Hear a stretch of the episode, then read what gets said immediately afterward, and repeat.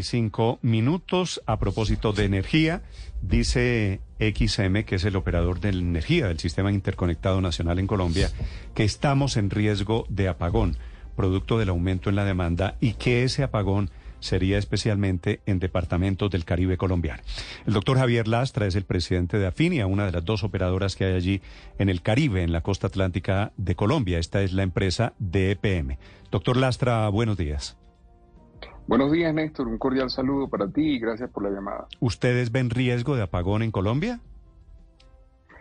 Eh, bueno, ya el anuncio de XM, el administrador del mercado, ha hecho un anuncio que más de un comunicado normal es como una voz de, alerta, seguramente pues un timbre no, no con el ánimo de salir corriendo, sino hacer un llamado para que todos los actores de la cadena articulen sus esfuerzos para mitigar o prevenir que eso pueda suceder. Mm. Eh, eh, todos debemos estar como en la línea de, de, cómo contrarrestar los efectos de esta ola de calor que está azotando a la costa y está mm. incrementando la demanda enormemente. Las áreas que están en riesgo de apagón, doctor Lastra, son en buena medida las que operan ustedes desde Afinia. Eh, Cesar, Magdalena, Córdoba, Sucre, Guajira, Bolívar, también hay una parte de Chocó que no tiene nada que ver con ustedes. ¿El riesgo de apagón ustedes lo ven en qué momento o a partir de qué mes? Bueno, eh, no, podía pronosticar con exactitud cuándo va a suceder eso, pero sí un poco, Néstor, aprovechar para poner en contexto. Recuerden que, que la costa eh, caribe colombiana eh, ha contado con, con, mala suerte por, por décadas, donde los dueños de estas empresas abandonaron las inversiones que correspondían y la infraestructura se fue deteriorando al punto que eh, los indicadores de calidad se vinieron al piso y fue esto lo que motivó la intervención del gobierno eh, en ese momento, en el 2016, eh, la intervención de la empresa llamada Electricaribe por parte del gobierno, de la superintendencia, y ahí se comenzó un, un proceso, una gestión para buscar una salida a este problema. Y es lo que hoy vemos con la participación de dos grandes jugadores, en donde uno de ellos es EPM, asumiendo el control y la operación de los departamentos que usted acaba de mencionar, que a Aufinia le corresponde eh, Cesar, Bolívar, Sucre, Córdoba y 11 municipios del departamento de la Magdalena. doctor Lastra, pero, pero lo que está diciendo XM es que hay un agotamiento. Yo no sé si eh, sea una palabra técnica del sector, si quiera decir que con esa palabra agotamiento, que la red de transmisión de energía sigue siendo muy obsoleta. ¿Qué tanto la han ustedes reparado, la han modernizado, la han actualizado?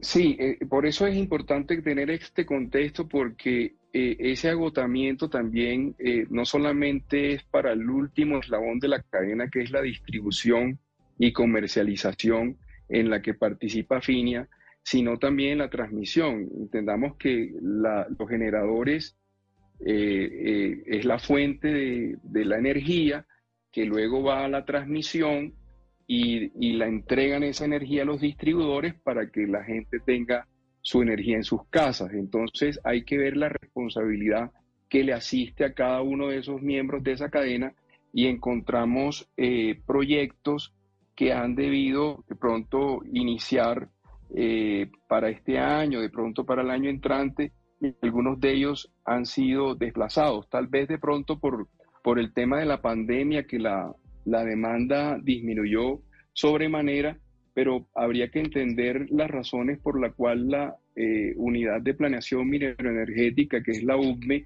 tiene esas fechas. Nosotros, para responder su pregunta, eh, podemos decir que hemos he adelantado inversiones, llamémoslas históricas. Nosotros, eh, eh, desde el grupo EPM, en dos años se hicieron inversiones superiores a los últimos 10 años de los antiguos operadores. La mejor inversión de gas natural para el área que cubre Finia fue en el 2011, 146 mil millones de pesos, y en tan mm. solo dos años EPM eh, e invirtió 1.2 billones de pesos con cierre a el 2022. Ya hoy llevamos eh, casi un poco más de 1.5 billones.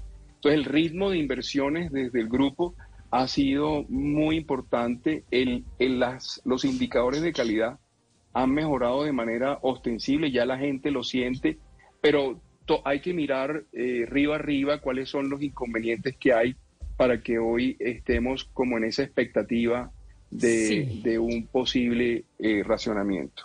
Hay que mirar río arriba, doctor Lastra, y según le puedo entender, usted le está echando también el agua sucia a ISA a cargo de la transmisión y hoy filial de Copetrol. This podcast is sponsored by Cloud Optimizer. As a business owner or IT manager, are your cloud investment costs going up and you don't know why? It's time for Cloud Optimizer. As you migrate your business to the cloud, what you're spending and why you're spending it can get a little hazy. But Cloud Optimizer clears up the mystery and puts the cloud to work for you. Cloud Optimizer starts by analyzing usage patterns, right sizing resources, leveraging discounts you may not be aware of, implementing automation, and much more. And by reducing unnecessary expenses and maximizing performance, Cloud Optimizer guarantees you a savings of five times what you spend for their service. As you utilize cloud based services more and more, you don't have to lose sight or control of your spend. You can stay agile, streamline your costs, and optimize your performance, plus save significant money with Cloud Optimizer. Make the cloud work for you with Cloud Optimizer. Get a free assessment and find out how much you can save by going to cloudoptimizer.com. Go to cloudoptimizer.com for your free assessment. That's cloudoptimizer.com. Eh, no, no, no se trata de eso. Eh, eh, lo, importante aquí es saber cuáles son los tiempos de entrada de los proyectos Y eso, eh, el llamado de XM es básicamente para que los esfuerzos se articulen, y ahí lo dice en su comunicado. Hay que entender que los retrasos de algunos proyectos no obedece a, una mala gestión o, a problemas de, de, que no se quieran hacer los proyectos. Todo es un componente de muchas cosas. Ustedes han escuchado hablar de las famosas consultas previas, de los permisos, de las servidumbres, de la adquisición de predios, de las situaciones de orden público. Es un conjunto de factores que hay que mirar proyecto por proyecto cuál fue eh, la historia y los antecedentes del mismo, pero lo cierto es que eh, hay una alerta que se anticipa, porque si de pronto no hubiéramos estado hablando de un incremento, eh, como menciona XM, del 5% de la demanda, quizás estemos tranquilos, pero en la costa hubo un eh, una, una, subida pues de los grados de temperatura que han generado que se estrese la red, se estresen los equipos y eso es un poco el llamado que está haciendo el administrador del sistema. Leo, leo eh, informaciones de prensa de septiembre del 2019 en una situación muy similar. No sé si usted tenga a la mano o recuerde lo que pasó en ese momento, pero la advertencia de XM era muy similar, diciendo que se estaba consumiendo, exactamente, se estaba consumiendo mucha mayor cantidad de energía. El gobierno de la época desestimó el informe y, se siguió adelante. ¿Esto ocurre con frecuencia? Eh, bueno, no, no es similar, Ricardo, porque en esa época en realidad no, no se estaban haciendo inversiones entonces, en el 2019 apenas fue cuando el gobierno eh, decide eh, hacer una convocatoria y llamar a jugadores que fue recorrió todo el mundo entero y los únicos que se presentaron fue PM y Ener Pereira. Y ya hoy la situación es distinta porque el tren de inversiones, hablo por, por Afinia, Grupo EPM, no podría hablar por aire, eh, han sido muy importantes. Nosotros ya en este momento es una realidad que existan nuevos 30 transformadores de potencia. Hemos cambiado dos, más de 2.500 kilómetros de red, eh, nuevos circuitos, cuatro subestaciones nuevas eh, y seguimos avanzando en los proyectos que hacen falta. Este es un proceso que obedece a un plan empresarial. al 2030 debemos estar en, indicadores cercanas a la media nacional, porque lo que encontró el grupo EPM eh, fue realmente lamentable. Entonces las situaciones no son iguales en la medida en que hay eh, todos los recursos disponibles, eh, recursos humanos, recursos económicos, se quiere tecnológicos para acometer todas estas inversiones que se requieren y de una vez devolverle la eficiencia eh, de la calidad del servicio a la costa que por décadas, como lo dije al principio, ha estado muy deteriorado. Doctor Lastra, finalmente, el impacto, si llega a haber racionamiento, esta es la advertencia de hoy, ¿cuál sería el impacto en las tarifas de energía en Colombia?